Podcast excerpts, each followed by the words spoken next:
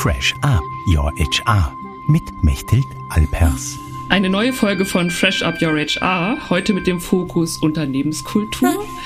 Was ist Unternehmenskultur eigentlich? Wie entsteht sie? Wie prägt sie das Handeln und Entscheiden in Unternehmen? Und vor allem, wie kann Unternehmenskultur gestaltet werden? Mein heutiger Gast ist Silvia Borcherding, die CHRO des Übertragungsnetzbetreibers 50 Hertz. Sie sagt, ja, Unternehmenskultur kann gestaltet werden und sie tritt unter anderem seit 2019 bei 50 Hertz den Beweis dafür an. Herzlich willkommen, Silvia. Vielen Dank. Und ich würde noch einen Schritt weiter gehen und sagen, Unternehmenskultur muss sogar gestaltet werden. Okay. Das ist direkt eine schöne Vorlage für unser Gespräch.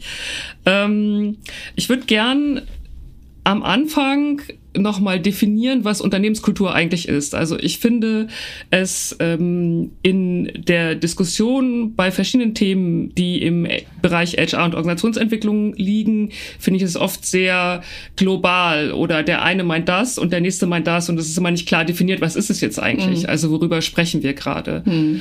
Das heißt, ich starte am Anfang immer gerne mit der Frage, was ist das, worüber wir gerade sprechen. Hast du eine Definition von Unternehmenskultur? Was ist für dich Unternehmenskultur? Also es gibt natürlich eine wissenschaftliche Beschreibung darüber, ne, dass Rituale zum Beispiel eine ganz wesentliche Rolle spielen, auch bei der Unternehmenskultur. Und dann gibt's ja das Eisbergmodell und äh, anhand dessen kann man eben auch festlegen, was sind denn da die unterschiedlichen äh, äh, Aspekte, die auch eine Rolle spielen. Ähm, so würde ich nicht drauf gucken wollen. Also mein, mein, meine Betrachtung oder meine Perspektive ist weniger die wissenschaftliche, sondern für mich geht geht es sehr stark darum, wie arbeiten wir eigentlich miteinander. Das geht um die Art und Weise, wie wir Entscheidungen treffen, wie wir ähm, zu Entscheidungen kommen. Also sind wir in einem konstruktiv-diskursiven äh, Dialog oder gibt es äh, jeweils nur einen, der Entscheidungen vorgibt? Die Art und Weise, wie wir äh, zugewandt miteinander arbeiten, wie inklusiv wir auch sind. Also hat jede Perspektive eine Geltung, äh, wie verbindlich wir sind. Das sind alles die Aspekte, Aspekte, die aus meiner Sicht für eine gute Unternehmenskultur eine ganz wesentliche Rolle spielen. Mhm. Und äh, wie ich eingangs auch schon sagte, das kann man gestalten und muss man auch gestalten, finde ich. Mhm. Ähm, das würde ja die, die Hypothese implizieren, wenn Unternehmenskultur nicht gestaltet wird, dann können Unternehmen heutzutage nicht mehr erfolgreich sein. Würdest du das so unterschreiben?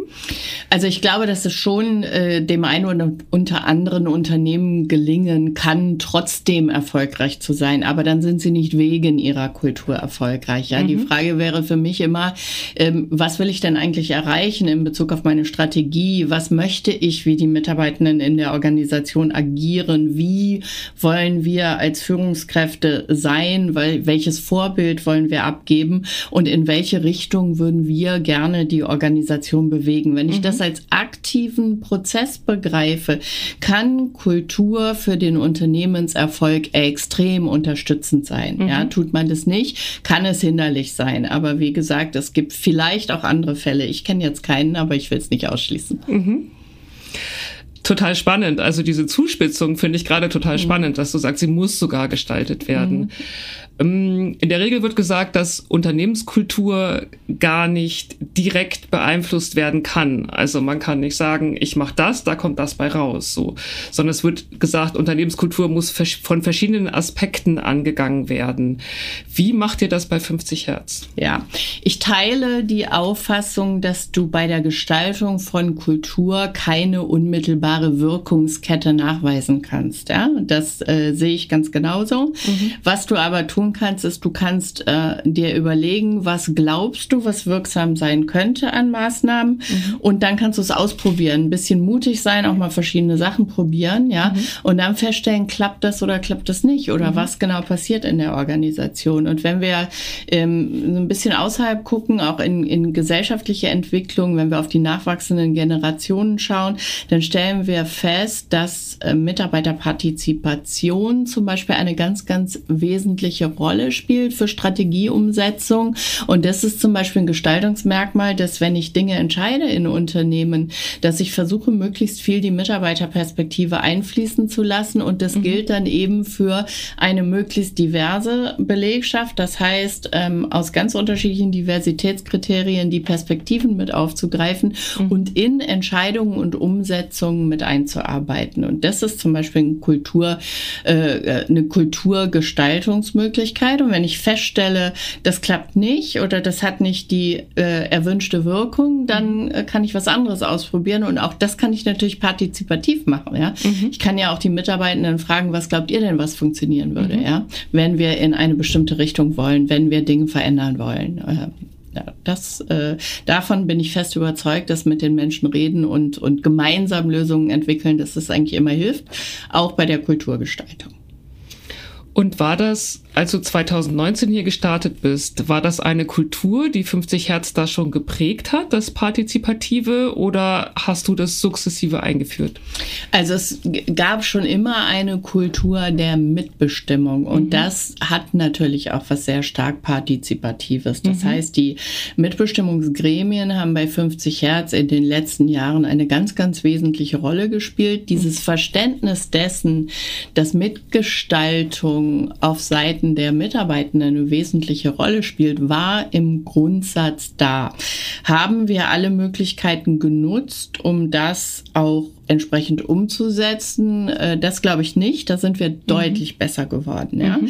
Also ähm, heute ist die, die äh, Mitbestimmung eine Säule der mitarbeitenden Partizipation, also mhm. die formale Mitbestimmung. Darüber hinaus gibt es aber viele weitere.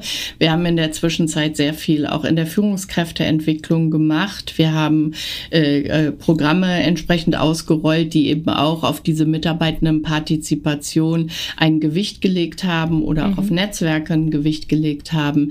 Wir haben ähm, viele Workshop-Formate, wo wir in unterschiedlichste Entscheidungen eben Mitarbeitende auch einbeziehen mhm. äh, und ähnliche Dinge. Und wenn man das äh, summiert, dann hat man natürlich eine ganz andere Wirksamkeit, als wenn man sich nur auf eine oder zwei Säulen bezieht. Mhm. Absolut. Was ich spannend finde, ist, weshalb ich auch so nachgefragt habe, ist, wenn ein Unternehmen diese Formate gar nicht kennt, dann kann das ja erstmal wahnsinnig irritierend sein für Mitarbeitende. Ne? Das habe ich auch selbst schon erfahren. Also dann geht man rein in ein Unternehmen, bietet einen Workshop an und genau dieses Bottom-up-Prinzip. Die Mitarbeitenden sind das aber überhaupt nicht gewohnt und sind maßlos irritiert, wirklich, äh, dass sie jetzt, also dass sie sich einbringen sollen. Und ähm, teilweise, das war meine Erfahrung, kam auch so, naja, aber ist doch gar nicht meine Aufgabe. Was, wieso mhm. soll ich jetzt dazu was sagen? Wie waren da deine Erfahrungen? Also wie hast du das gelöst? Also das kann passieren, ähm, natürlich. Ähm das, äh, glaube ich, kriegt man nicht für alle und äh, äh, auf jeden Fall gelöst. Es gibt äh, sicherlich die Mitarbeitenden, die gerne mehr auch aktiv dazu beitragen, Entscheidungen zu fällen, Weichen zu stellen, mitzugestalten. Das wird es auch immer geben, glaube ich. Mhm. Äh, was aus meiner Sicht sehr entscheidend ist, dass wir den Raum schaffen, dass sie es können, wenn sie wollen. Mhm. Ja, also wir werden ja keinen zwingen, äh, Partizip partizipativ äh, mit im Unternehmen zu gestalten. Das würde auch gar nicht funktionieren. Aber lasst uns den Möglichkeitenraum aufmachen. Ja, und das mhm. geht ganz unterschiedlich, indem ich halt den Mitarbeitenden in äh, den äh, Meetings, die wir standardmäßig haben, die Chance gebe. Wir haben ein Intranet, wo unsere Mitarbeitenden stark partizipativ auch agieren können. Wir machen Spotbefragungen. Ja, also alles, mhm. äh, was den Mitarbeitenden die Möglichkeit gibt, sich zu beteiligen, wenn sie wollen. Das ist am Anfang Anfang in der Tat auch ein bisschen ungewohnt, mhm. auch so nach dem Motto, was passiert denn damit jetzt, genau. ne, wenn genau. ich dazu jetzt was sage? Genau. Und wir brauchen halt dieses ähm, gesunde Umfeld des angstfreien Umgangs miteinander, ja. Und das müssen natürlich auch Mitarbeiter und Führungskräfte lernen, mhm. dass sie miteinander auch kritische Dinge austauschen können. Und dennoch kann man eine sehr zugewandte und mhm. sehr menschenorientierte Kultur haben. Das ist aber äh, ein Weg zu gehen, ja. Das ist ist keine Selbstverständlichkeit und gerade in einem Unternehmen, was sehr stark durch Expertenwissen geprägt ist, sehr stark durch Zahlen, Daten, Fakten, ist das eine zusätzliche Kompetenz, die man manchmal eben erst erwerben muss. Aber man mhm. kann sie erwerben mhm. und das ist die positive Botschaft daran. Mhm. mhm. Ja, total spannend. Ähm, du hast praktisch mit, äh, mit der Einführung oder vielmehr der Weiterentwicklung dieses partizipativen Elementes hast du einen Aspekt beschrieben, wie ihr Kultur gestaltet. Was habt ihr noch gemacht? Aus unserer Sicht hat uns ganz massiv geholfen, in der Tat auch, und das war einer der positiven Aspekte, die Pandemie.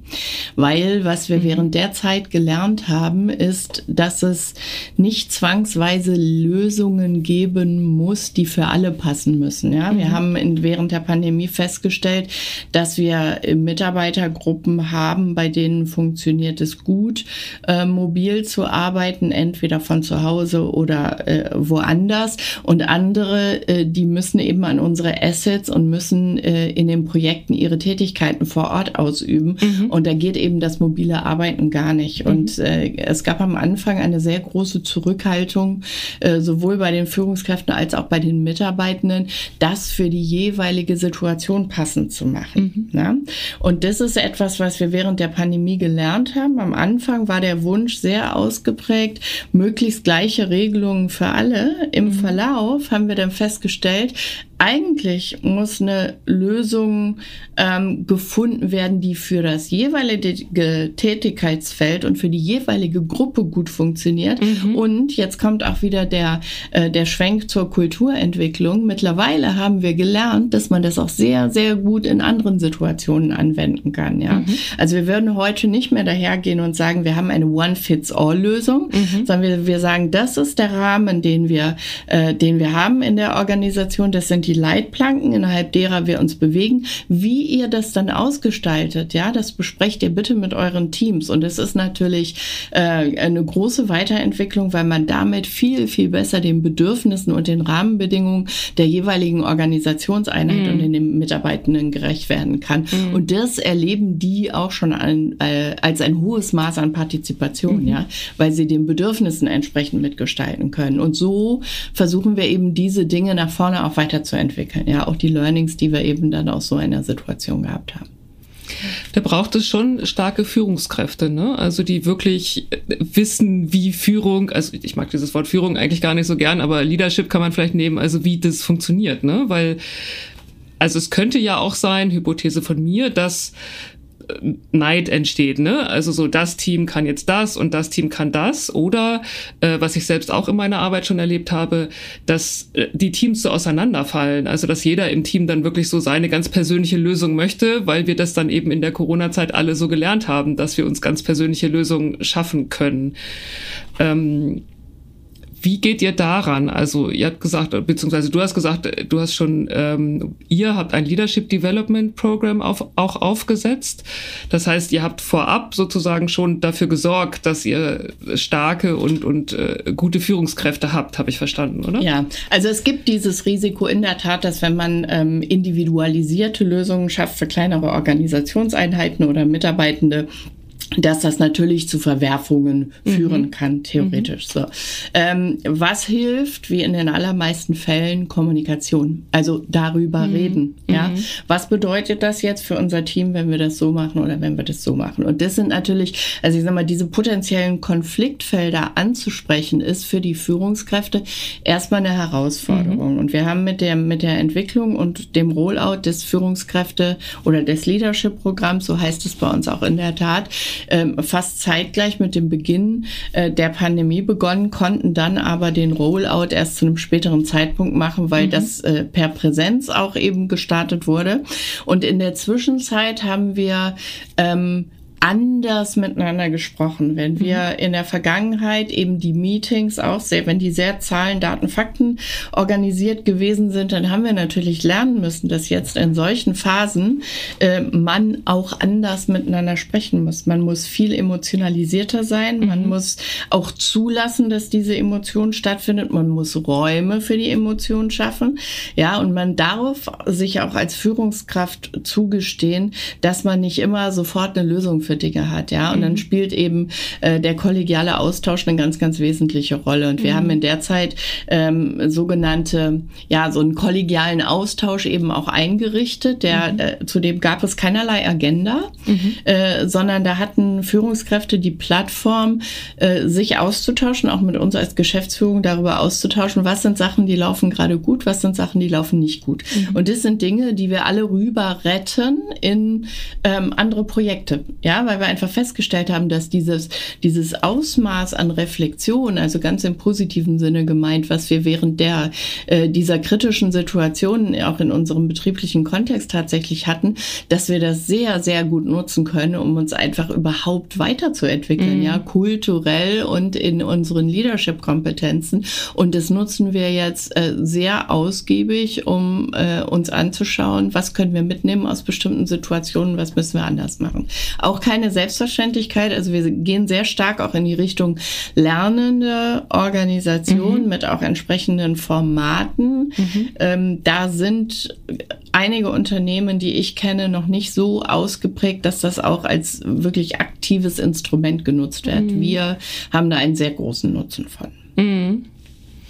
Spannend, das kann ich mir vorstellen, dass das herausfordernd war. Also Emotionen und Gefühle, die ja in der Zeit einfach sehr stark da waren und ich glaube immer noch sind. Wir sind ja in einer krisenhaften Zeit, wenn man das so sagen kann, bei den Führungskräften. Du hast gesagt, ihr seid eine Organisation, die Zahlen, Daten, Fakten getrieben ist, da dann wirklich, äh, also diesen Aspekt mit reinzubringen, dass das auch da sein darf und so, das stelle ich mir wirklich herausfordernd vor. Es geht ja nicht mehr weg, ne? Also das ist ja was, was wir jetzt aus den letzten äh, zwei, drei Jahren eigentlich gelernt haben, dass äh, wir äh, nicht mehr davon ausgehen müssen, dass wenn eine Krise vorbei ist, dass wir dann wieder Business as usual machen können. Das ist so nicht. Also erstens das haben stimmt. wir noch äh, sehr stark natürlich auch mit den Effekten zu tun, äh, die ähm, aus der Pandemie heraus resultiert haben, also mhm. also Lieferkettenthemen etc. etc. Mhm. Äh, hinzu kommt na natürlich jetzt die Situation in der Ukraine mit dem Krieg und äh, das verstärkt die Situation. Wir werden eine Gasmangellage im, im, im Winter aller Wahrscheinlichkeit nach mhm. äh, haben in unserer Gesellschaft. Das sind alles Situationen, die für Menschen in unserer Gesellschaft komplett neu sind. Die sind auch für Führungskräfte neu. Mhm. Und das Interessante wird sein, wie gut können wir eben mit diesen ähm, neu auftretenden Krisen umgehen. Das ist auch ein großer Bestandteil von unserem Leadership-Modell, dass wir eben sagen, wir müssen lernen, erstens zu akzeptieren, dass wir keine Normalität mehr haben mhm. werden, ja, und äh, dann eben auch zu lernen, wie wir uns schnell an diese neuen äh, Situationen adaptieren, um dann trotzdem wirksam zu sein und trotzdem als Organisation eben Projekte machen zu können und umsetzen zu können. Und auch das sind aktive Diskussionsprozesse, das muss man auch sagen. Also wir, wir reden sehr intensiv und sehr aktiv darüber, dass das die Herausforderung der nächsten Jahre sein wird, mhm. ja. Eben das gut zu managen als Führungskräfte auch. Also eine sehr intensive Auseinandersetzung auch damit, was ist denn eigentlich die Leadership-Rolle, die wir in der Organisation haben? Wie wollen wir die ausgestalten? Wie wollen wir die auch vorleben? Was erwarten wir von den anderen? Ähm, und, und eine sehr intensive Auseinandersetzung damit, die aber aus meiner Sicht schon wirklich sehr gute Früchte trägt. Mhm. Ja? Weil wir auch merken, dass wir offener werden, dass wir anders über bestimmte Situationen diskutieren, dass mhm. wir anders auf Lösungen gucken und vor allen Dingen, und das ist mir auch nochmal wichtig, dass wir wirklich auch die unterschiedlichen Perspektiven, die man in solchen Situationen hat, auch alle anhört und dann mhm. eben in eine Entscheidung mit einfließen lässt. Mhm. Also nicht vom Tisch fegen und das eine ist richtig, sondern wirklich auch da wieder dieses partizipative Element. Absolut, absolut, genau. Und das ist auch, ist auch so ein bisschen eine Menschenbildfrage, ne? weil mhm. wir äh, haben aufgehört, darüber dis zu diskutieren, was ist denn eigentlich richtig oder falsch, mhm. äh, sondern reden mehr darüber, was müssen wir noch bedenken mhm. und was könnte uns helfen und was ist vielleicht gerade hinderlich und wie können wir darauf einwirken, ähm, anstatt diese Diskussion Diskussion zu führen, äh, 0 oder 1, schwarz oder weiß. Das hilft uns in solchen Zeiten nicht weiter. Hm. Das finde ich auch wieder ein total spannendes Element, weil das ist ja ganz oft so, also gerade wenn ich in HR und, und äh, Management-Team denke, ne, die ja meistens, also meistens bei dir ist das anders, aber meistens sitzt ja HR nicht mit an dem Tisch. Also sehr häufig sitzt HR da nicht mit an dem Tisch. Dann gibt es ja sehr häufig diese Diskussion, also HR hat diese bestimmte Haltung, das ist richtig, Management-Team sagt, das ist richtig. Und dann kommen, also ganz einfach wirklich, ne? Und dann kommen beide nicht, nicht gut zusammen, also kommen nicht gut in den Austausch. Ähm, wie gelingt dir das hier?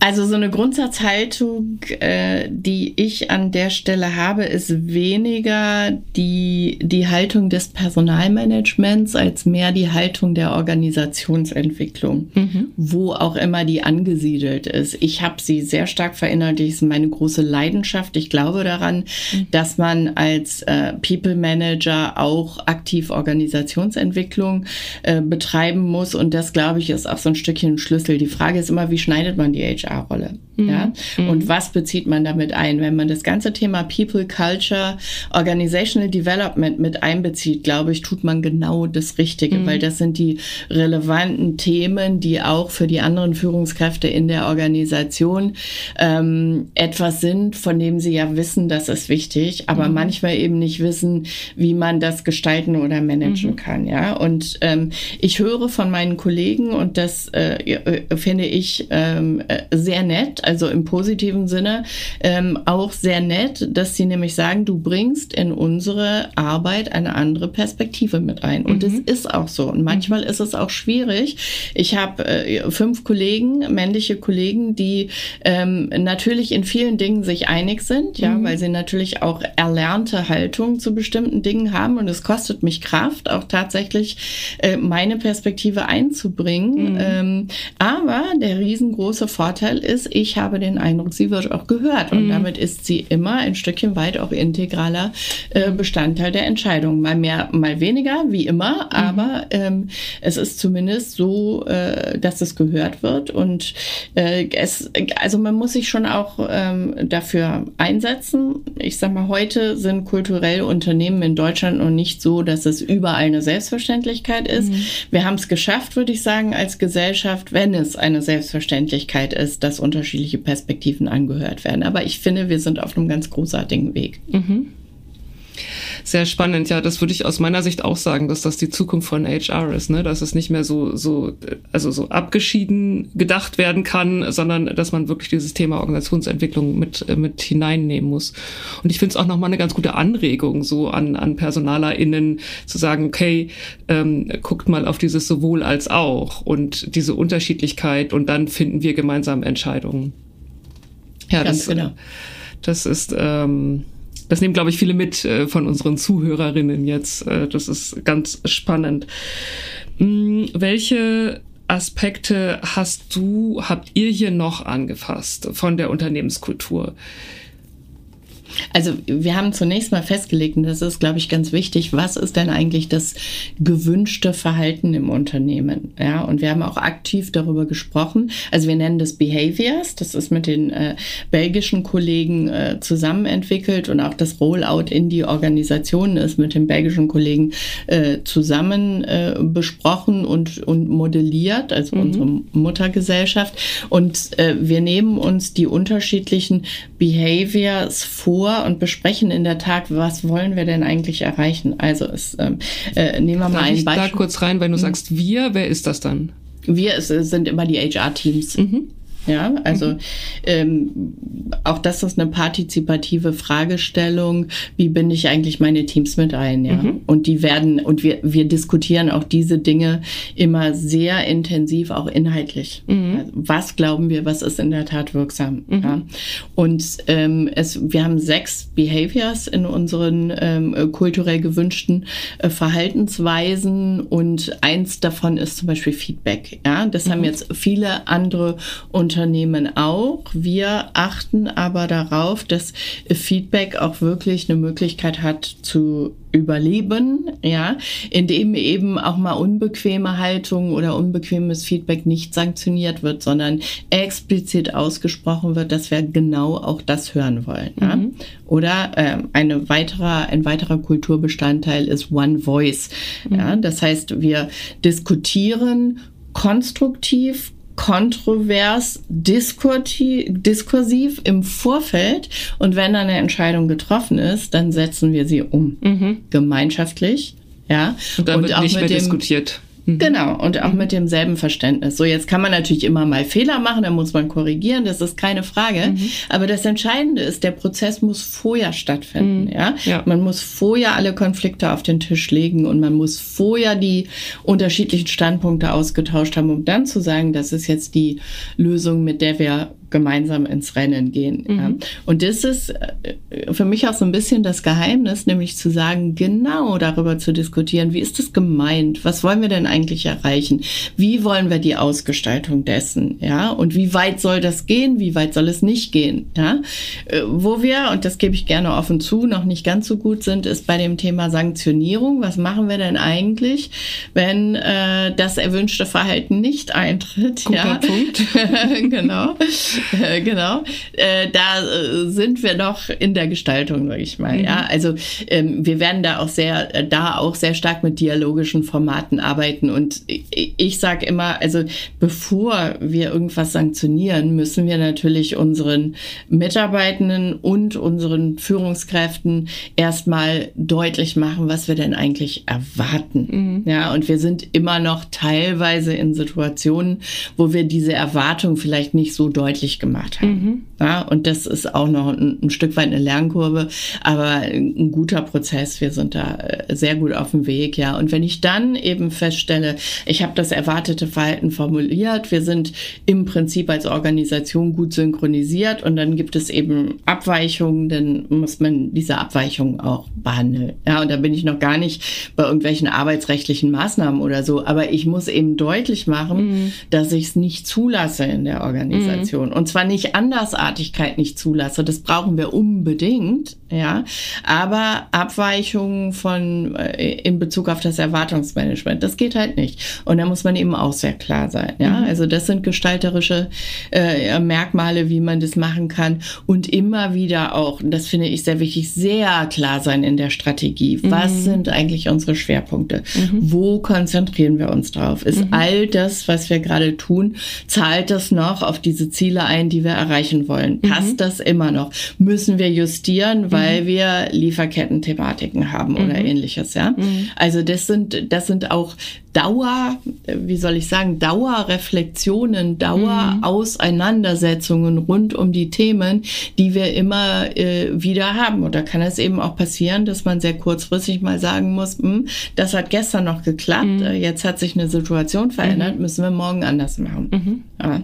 Also das aktive, ich bleibe noch mal dabei, weil ich glaube, dass das das ist der Erfolgsfaktor schlechthin, mhm. das aktive Auseinandersetzen mit der Rolle der Führungskraft und mit der mit dem Vorbildsein in einer Kulturgestaltung. Mhm. Ja. Und wenn ich das nicht bin, wenn ich einmal selber nicht mit meinem erwarteten kommunizierten Verhalten übereinstimme, dann habe ich ein Thema mhm. in der Organisation. Ja, das, äh, das ist halt so, genau. Und deswegen ja. Vorbilder maximal wichtig. Und in dem Fall wäre es ja toll, wenn die Organisation so weit ist, dass dann die Mitarbeitenden auch den Finger heben und sagen, hey, also was du da gerade gemacht hast, ne, das stimmt eigentlich nicht mehr mit dem Verhalten, wo wir hinwollen. Absolut. Genau. Mhm. Ähm, das, da, das passiert auch. Mhm. Ja, ähm, es passiert natürlich nicht vollumfänglich. Auch da haben wir wieder die Situation, dass es eben Mitarbeitende gibt, die äh, extrovertierter sind und andere, die weniger extrovertiert Klar. sind, aber diese Fingerzeige kommen. Mhm. Ja? und sie super. kommen häufiger mhm. und sie, sie kommen transparenter, sie kommen auch unmittelbarer. Mhm. Und ich kann mich noch an die erste Betriebsversammlung erinnern, die ich hier hatte vor dreieinhalb Jahren im Unternehmen. Da gab es kaum Rückmeldungen von den Teilnehmenden. Mhm. Heute haben wir eine Kultur, in der kommt es dann auch schon mal äh, äh, zu Rumoren und Grummeln und äh, deutlichen Beiträgen, mhm. ähm, auch aus der Belegschaft. Ja, mhm. und das äh, ist natürlich manchmal unbequem. Das ist gar keine Frage, dass das mhm. unbequem ist. Aber man hat einen, einen, einen Connect, ja, da, da, da findet ein Austausch statt, da ist, äh, da werden Standpunkte klar gemacht, ja, und das ist unglaublich wertvoll. Ja, und das ist ja sonst, ist das ja auch da. Ihr wisst es nur nicht, also ihr erfahrt es nicht, ne? So ist es. Und das ist dann der, der Worst Case, weil dann kommen die inneren Kündigungen und dann gehen die Leute und fühlen sich nicht mehr wohl. Ganz genau. Mhm. Es gibt bei diesem Thema Gestaltung von Unternehmenskultur, gibt es ja so die eine Schule, die sagt, ähm, Verhalten bestimmt Kultur und die andere Schule, die sagt, nein, es ist die Struktur. Also durch strukturelle Vorgaben, Prozesse entsteht Kultur und dadurch entsteht ein bestimmtes Verhalten. Kannst du dich einer Richtung zuordnen?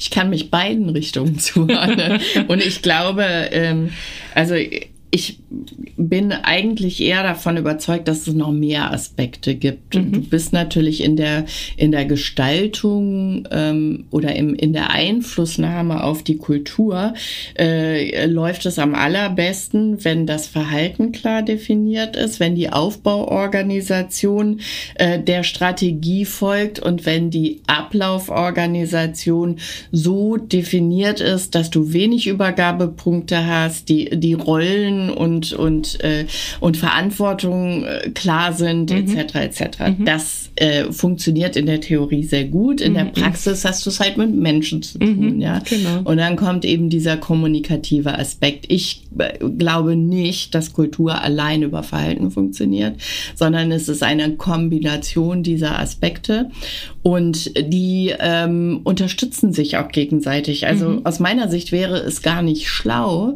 äh, sich da irgendwie zu beschränken ähm, auf einen dieser Aspekte, weil mhm. die Kombination dessen eigentlich ein Booster sein kann, um eben Dinge in der Organisation auch zu beschleunigen und auch Kulturentwicklung zu beschleunigen. Mhm. Mm, gibt es noch weitere zentrale Elemente, die in eurer Kultur wichtig sind, also die du noch erwähnen möchtest? Ich hatte eben schon mal Bezug darauf genommen, dass ich glaube, dass es sehr, sehr wichtig ist, dass die Strategie in der Organisation klar ist. Mhm. Du brauchst einen einen Leuchtturm. Ich will gar nicht jetzt auch mit dem Begriff Purpose unbedingt kommen, äh, weil das ja auch mittlerweile schon wieder kritisch diskutiert wird, auch in der Wissenschaft. Aber ich glaube schon, dass es Mitarbeitenden leichter fällt, auch bestimmten Dingen ähm, zu folgen, wenn sie nachvollziehen können, mhm. welchen Beitrag sie leisten mhm. und äh, warum bestimmte Entscheidungen so getroffen mhm. werden. Das heißt, sehr, sehr klar sein als Organisation in dem, was man erreichen möchte möchte. Mhm. Und ähm, auch auch groß genug denken, das ist auch ganz, ganz wichtig, ja.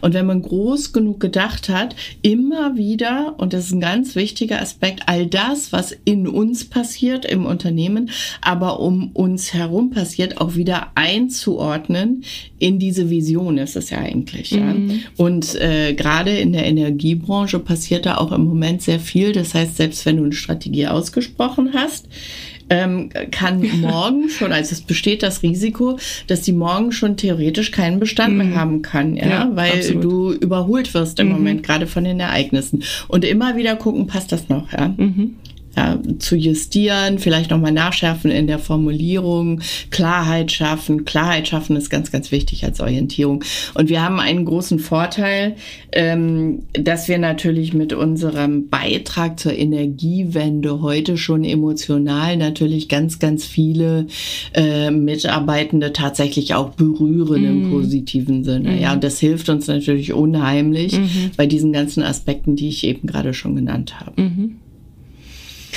das hilft wahrscheinlich auch total beim Recruiting, ne? Also einfach dieses, das, das Gesetz zu haben, ähm, da Absolut. werden sich einige hinter versammeln. Also ihr habt bestimmt nicht so große Probleme wie andere Unternehmen.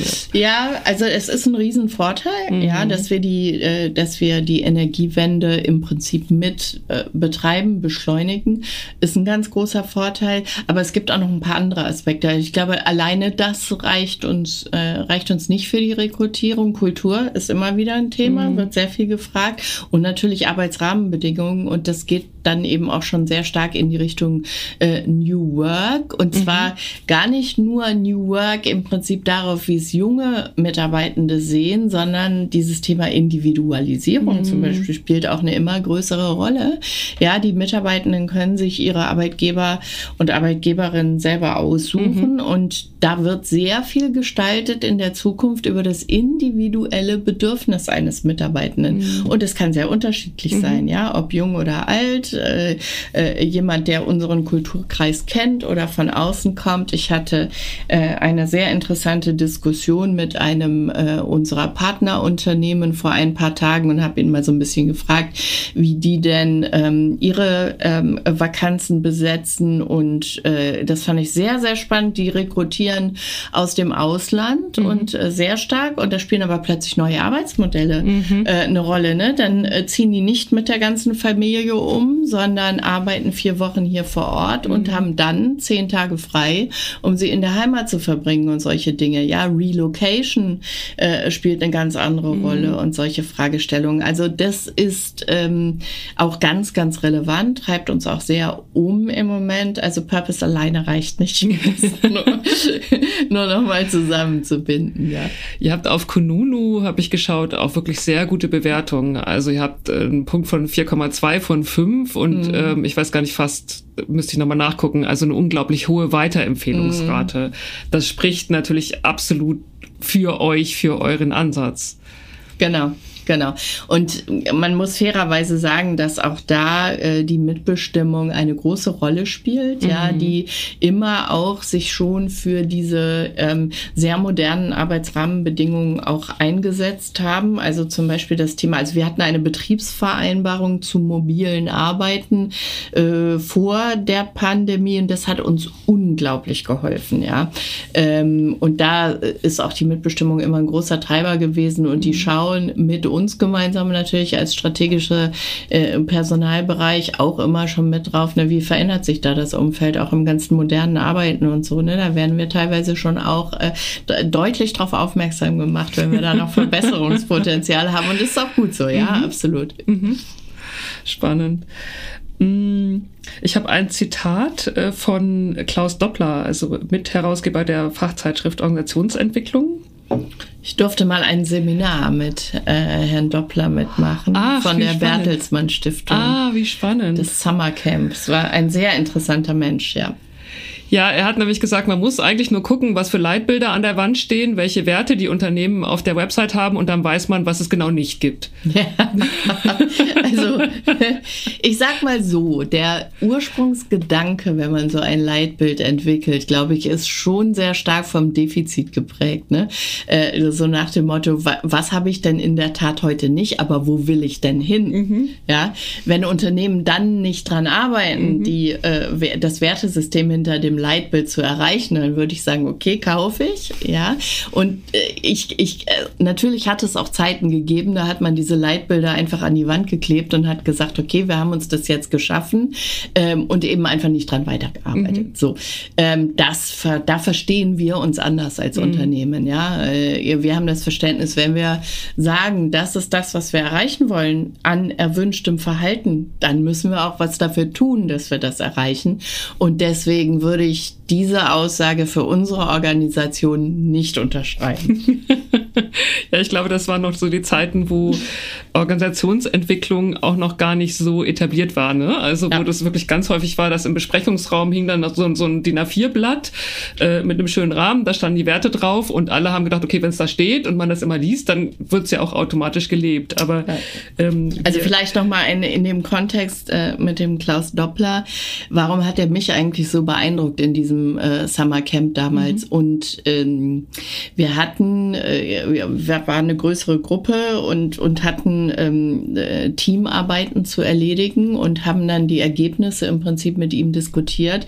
Und sein Punkt war immer, was hast du in deiner Rolle als Leader jetzt dafür getan, dass, dass das Ergebnis besser werden mhm. kann, ja? Also wirklich den Finger in die Wunde des eigenen Verhaltens gelegt. Mhm. Und das in einer, in einer Klarheit und Deutlichkeit, äh, die besser gar nicht ging als Spiegel, ja. Mhm. Und da wurde einem so richtig klar, was bedeutet das denn eigentlich? Was habe ich mhm. denn für Einflussmöglichkeiten? Wie wirksam kann ich denn sein? Mhm. Und wenn ich jetzt hier versuche, mich um irgendwelche Themen rumzuschummeln oder so, dann kommt halt was Halbgares raus mhm. und dann sitzt einem jemand gegenüber, der einem das sagt, das ist schon wirklich, wirklich hilfreich. Mhm. Das glaube ich sofort. Also äh, wir sind ja alle, also wir sind alle Menschen und wir machen das ja alle ganz gerne, ne? Dann erstmal zu sagen, ja, aber der hat ja nicht oder die hat ja nicht und da war aber mm, und also im Umfeld, ne, ich konnte ja nicht und so. Und wenn da jemand ist und wirklich immer sagt, na guck du doch mal, was du dazu beitragen kannst, ähm, das glaube ich sofort, dass das extrem wirksam ist. Muss man aber auch nehmen können. Ne? Ja. Also. war, glaube ich, auch nicht für alle einfach. Ich habe auch das ein oder andere Mal gezuckt, aber das mhm. gehört dazu, ja. Mhm. Und das wird ja auch selbstverständlicher. Und das ist ja auch so ein bisschen eine Frage des Übens, genauso wie unsere äh, äh, Führungskräfte auch dieses, diese neue Art der Führung ähm, üben können und mhm. üben mussten jetzt auch in der Vergangenheit und man auch richtig spüren kann, wie alle sicherer werden dann mhm. in den Situationen. Mhm. Ja, also eigentlich eine tolle Entwicklung. Hm. Mhm. Habt ihr dann sowas, ähm, also habt ihr solche, solche Schleifen Reflexionsschleifen eingebaut? Äh, habt ihr Coaches im Unternehmen oder wie, wie macht ihr das? Also, dass diese Reflexion nochmal stattfinden kann. Ja. Dieses Lernen letztendlich. Hm, genau, also ganz unterschiedliche Maßnahmen. Ne? Mhm. Natürlich gibt es auch die, äh, die Möglichkeit, passende Coaches ähm, äh, für sich in Anspruch zu nehmen, wenn man äh, bestimmte Anliegen hat. Wir sind sehr klar in der Kommunikation zum Leadership-Modell. Was glauben wir, was wichtige Kompetenzen sind? Eine, ein große, also ein großes Selbstverständnis ist eigentlich auch, dass man sagt, die Führung muss nicht anders sein, sondern man braucht einfach zusätzliche Kompetenzen mhm. äh, nach vorne gerichtet. Wir haben in den äh, Rollouts, die wir da machen und in den Reflexionen, die auch danach stattfinden, immer wieder die Chance zu gucken, habt ihr es ausprobiert im Alltag?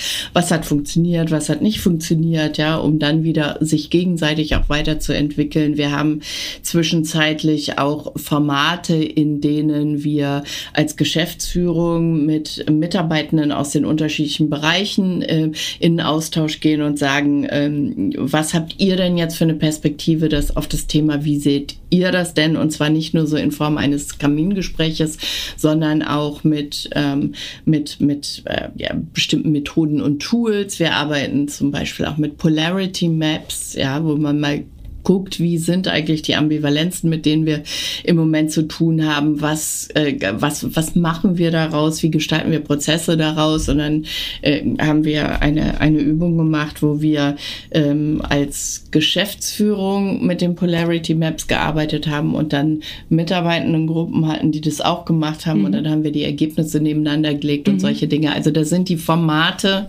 äh, schier unerschöpflich, wie man das machen kann. Man muss immer so ein bisschen gucken, was will man erreichen erreichen? Möchte man mhm.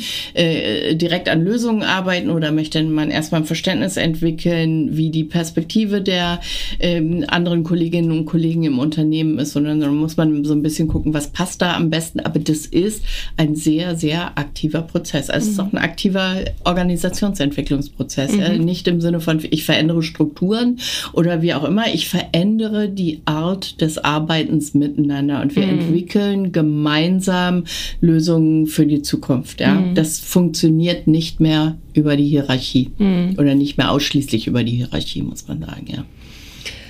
Man merkt bei dir, dass du die Organisationsentwicklerin wirklich lebst. Das finde ich, äh, das finde ich wunderschön. Also es gibt so viele Beispiele, wo so ein Goodwill ist und wo dann so ein Leadership-Programm aufgesetzt wird und dann wird es aber nicht nachgehalten. Ne? Und dann sind die, sind die Leute wieder allein damit und mit den ganzen Fragen und wie soll ich das jetzt konkret umsetzen? Was mache ich jetzt damit? Und ich kann das aber gar nicht. Also es ist ja dann auch neu, ne? Dieses neue Verhalten ist ja auch, also verunsichert ja auch erstmal, ne? Und wie reagiere ich dann? Okay, ich habe verstanden, irgendwie soll ich anders, aber wie mache ich es denn jetzt? Und ähm, das ist, finde ich, häufig so schade, ne? dass, dass es eben kein Nachhalten gibt und dann äh, noch so Formate, aber äh, von dem, was du erzählst, ist das echt äh, wunderbar hier. Also ihr habt das einfach äh, toll gelöst, finde ich, von dem, was ich so höre. Wir sind auf einem guten Weg, ja. Ja, ja das hört sich so an.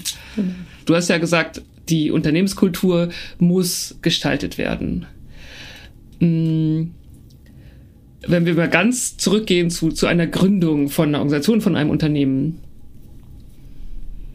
wie würdest du das beschreiben, wie dann Unternehmenskultur entsteht? Weil meistens ist das ja am Anfang noch nicht mit also meistens heute immer mehr, aber am Anfang noch nicht mit auf dem Programm so. Da sind erstmal andere Themen wichtig. Naja, das ist die Frage. Ich gestalte es ja implizit. Ne? Mhm. Ich habe ja, ähm, also wenn ich jetzt auf eine Start-up-Organisation gucke, ähm, auch da findet Verhalten statt und es, und es finden Strukturen statt, die weniger vorhanden sind und es finden Abläufe statt. Ja, mhm. die finden nur anders statt. Mhm. Das heißt, irgendwie hast du immer Kulturgestaltung. Mhm. Ja, sie passiert so. Und jetzt ist halt die Frage, willst du es aktiv betreiben, mhm. dann, ähm, ich mache jetzt mal ein relativ banales Beispiel, aber da versteht ja die Startup-Branche auch so ein bisschen immer, du hast immer Kaffee umsonst, du hast immer Obst umsonst und vielleicht hast du auch noch Bier umsonst. Mhm. Ja, also ein ganz wichtiger Aspekt auch der Kulturgestaltung. Mhm. Ja, um nur so ein kleines Beispiel zu nennen. So mhm. und dann liegt aus meiner Sicht ähm, das Geheimnis von sich weiterentwickelnden Organisationen darin, dass sie es schaffen, zum recht, richtigen Zeitpunkt, nämlich wenn sie die nächsten Schritte erreichen. Also sie erweitern ihre Vertriebskanäle oder sie wollen nicht mehr, dass Spezialisten sich mit jeder äh, Kleinteiligkeit auseinandersetzen mhm. müssen. Dann musst du eben zusätzliche Strukturen schaffen. Und mhm. das ist das große Geheimnis, immer zu wissen, wann ist jetzt der richtige Zeitpunkt, genau genau diese Dinge zu tun. Und mhm. dann bist du auch automatisch in der Weiterentwicklung der Organisation. Und das machst du dann eben genauso mit den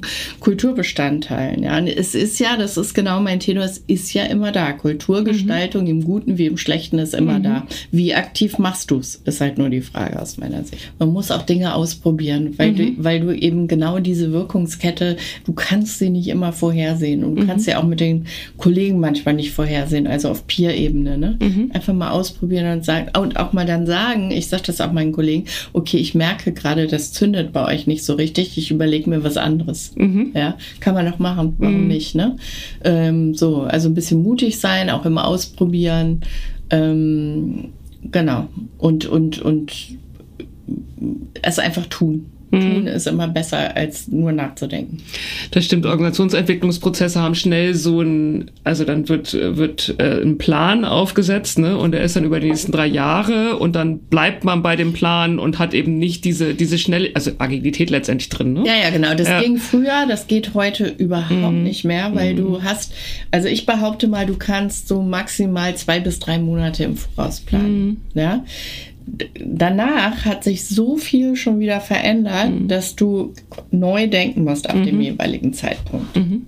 Und du kannst keine Dreijahrespläne mehr machen. Mhm. Funktioniert sicher nicht. Ja. Und das ist auch, da müssen sich auch Führungskräfte erstmal drauf einlassen. Mhm. Ja. Weil wenn du in der Betriebswirtschaft immer noch in Planungszyklen von fünf Jahren genau. steckst, ja, dann zu sagen, okay, die Organisationsentwicklung, die mache ich jetzt aber in mal zwei, drei Monatszyklen mhm. und dann gucke ich, was wirksam ist und dann justiere ich nochmal und gucke, welche Rahmenbedingungen haben sich dann verändert.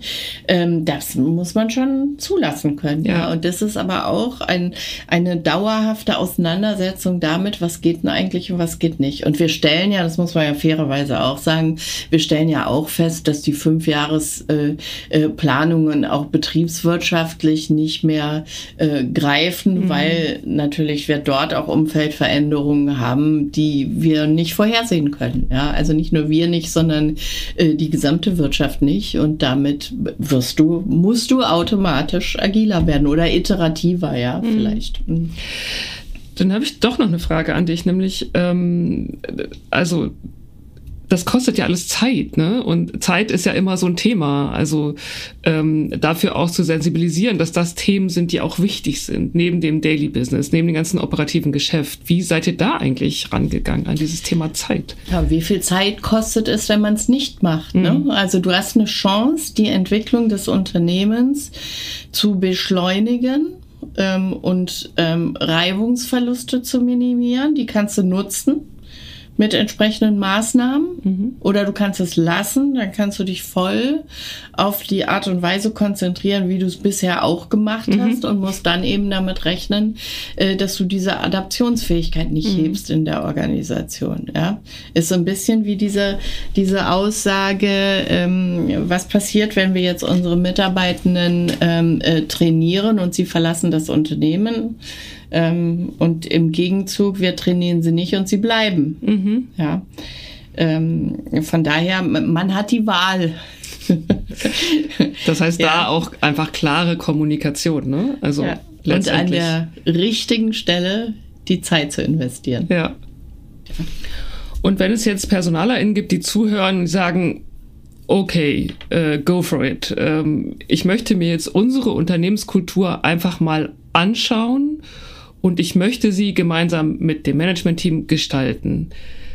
Das ist eine große Frage jetzt, aber was würdest du sagen, wie sollen die anfangen? Also wo fängt man da an? Erstmal die Analyse der Unternehmenskultur, wie mache ich das? Also es gibt ja, genau, es sind zwei Schritte. Ne? Das, ein, das eine ist mal zu sagen, wo stehen wir denn eigentlich kulturell? Ich würde mal mit Interviews arbeiten. Also ich persönlich halte nicht so viel von Befragungen, weil du bei Befragungen nicht so gut an den Kern rankommst. Ja?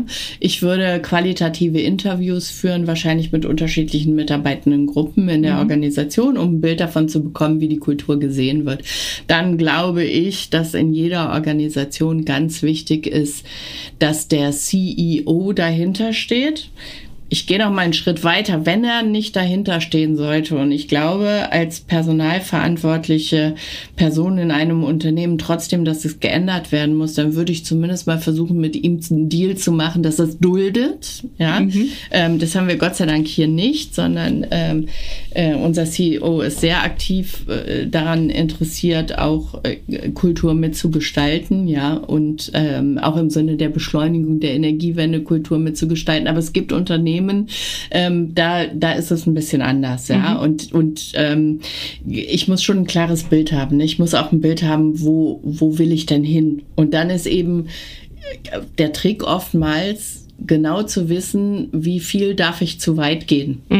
Ja, und das muss man auch wollen und man muss sich das auch trauen. Also ich habe in, in meinem Leben auch schon Personaler kennengelernt, die das einfach nicht wollten, ja, äh, sondern die eher mm, im administrativen Kontext unterwegs ist, dann ist das nichts für einen. Da muss man sich auch gut die Organisation aussuchen, in der man ist. Aber wenn man das wirklich will, dann ist es auch ähm, mit viel, viel, viel Energie verbunden. Das ist so, weil es natürlich auch immer Widerstände gibt. Es gibt ein, ein großes Ausmaß an Bestandswahrungsbedürfnis, ja, und diese ganzen Geschichten. Und das, das äh, äh, kostet Kraft, kostet Energie, das eben auch verändern zu wollen. Und man muss es auch können im Sinne von entweder es entscheiden alle zusammen, wir sind da jetzt Treiber, oder man, man lässt äh, äh, wenigstens die Kolleginnen und Kollegen in den Personalbereichen dann Dinge auch ausprobieren und machen.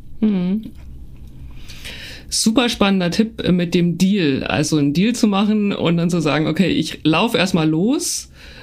Du guckst dir das an, aber du stoppst mich nicht. Du bist vielleicht noch nicht komplett an Bord, aber du guckst erstmal und wir gestalten etwas und vielleicht können wir dich dann irgendwann ähm, irgendwann mit reinholen. Ich glaube, das ist ein ganz äh, ganz ganz wertvoller Tipp. Genau. Würdest du dir in dem Fall dann immer auch Unterstützung von außen holen, weil es nochmal ein anderer Blick ist? Oder sagst du, nee, das kann man auch gut allein hinkriegen im Unternehmen?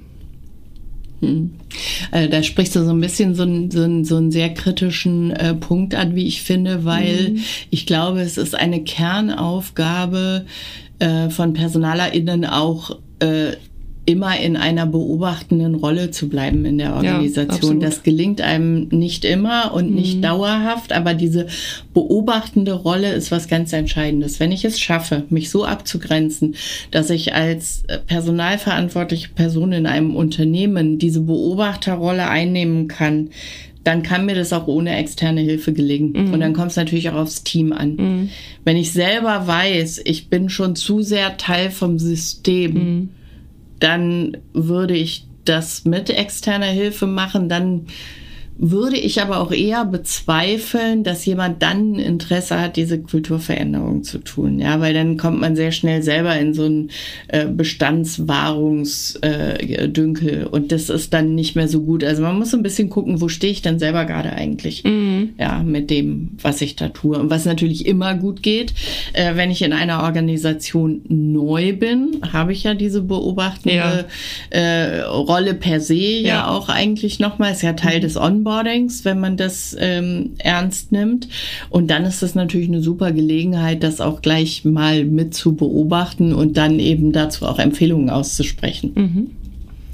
Vielen Dank. Spannendes Thema. Ich glaube, wir könnten auch noch mindestens eine Stunde und länger reden. Vielleicht machen wir einen zweiten Teil nochmal. danke dir, Silvia, dass du dir die Zeit genommen hast und danke dir für die spannenden Insights und Tipps und Hinweise. Ja, sehr gerne. Hat Spaß gemacht. Fresh Up Your HR mit Mechthild Alpers. Fresh.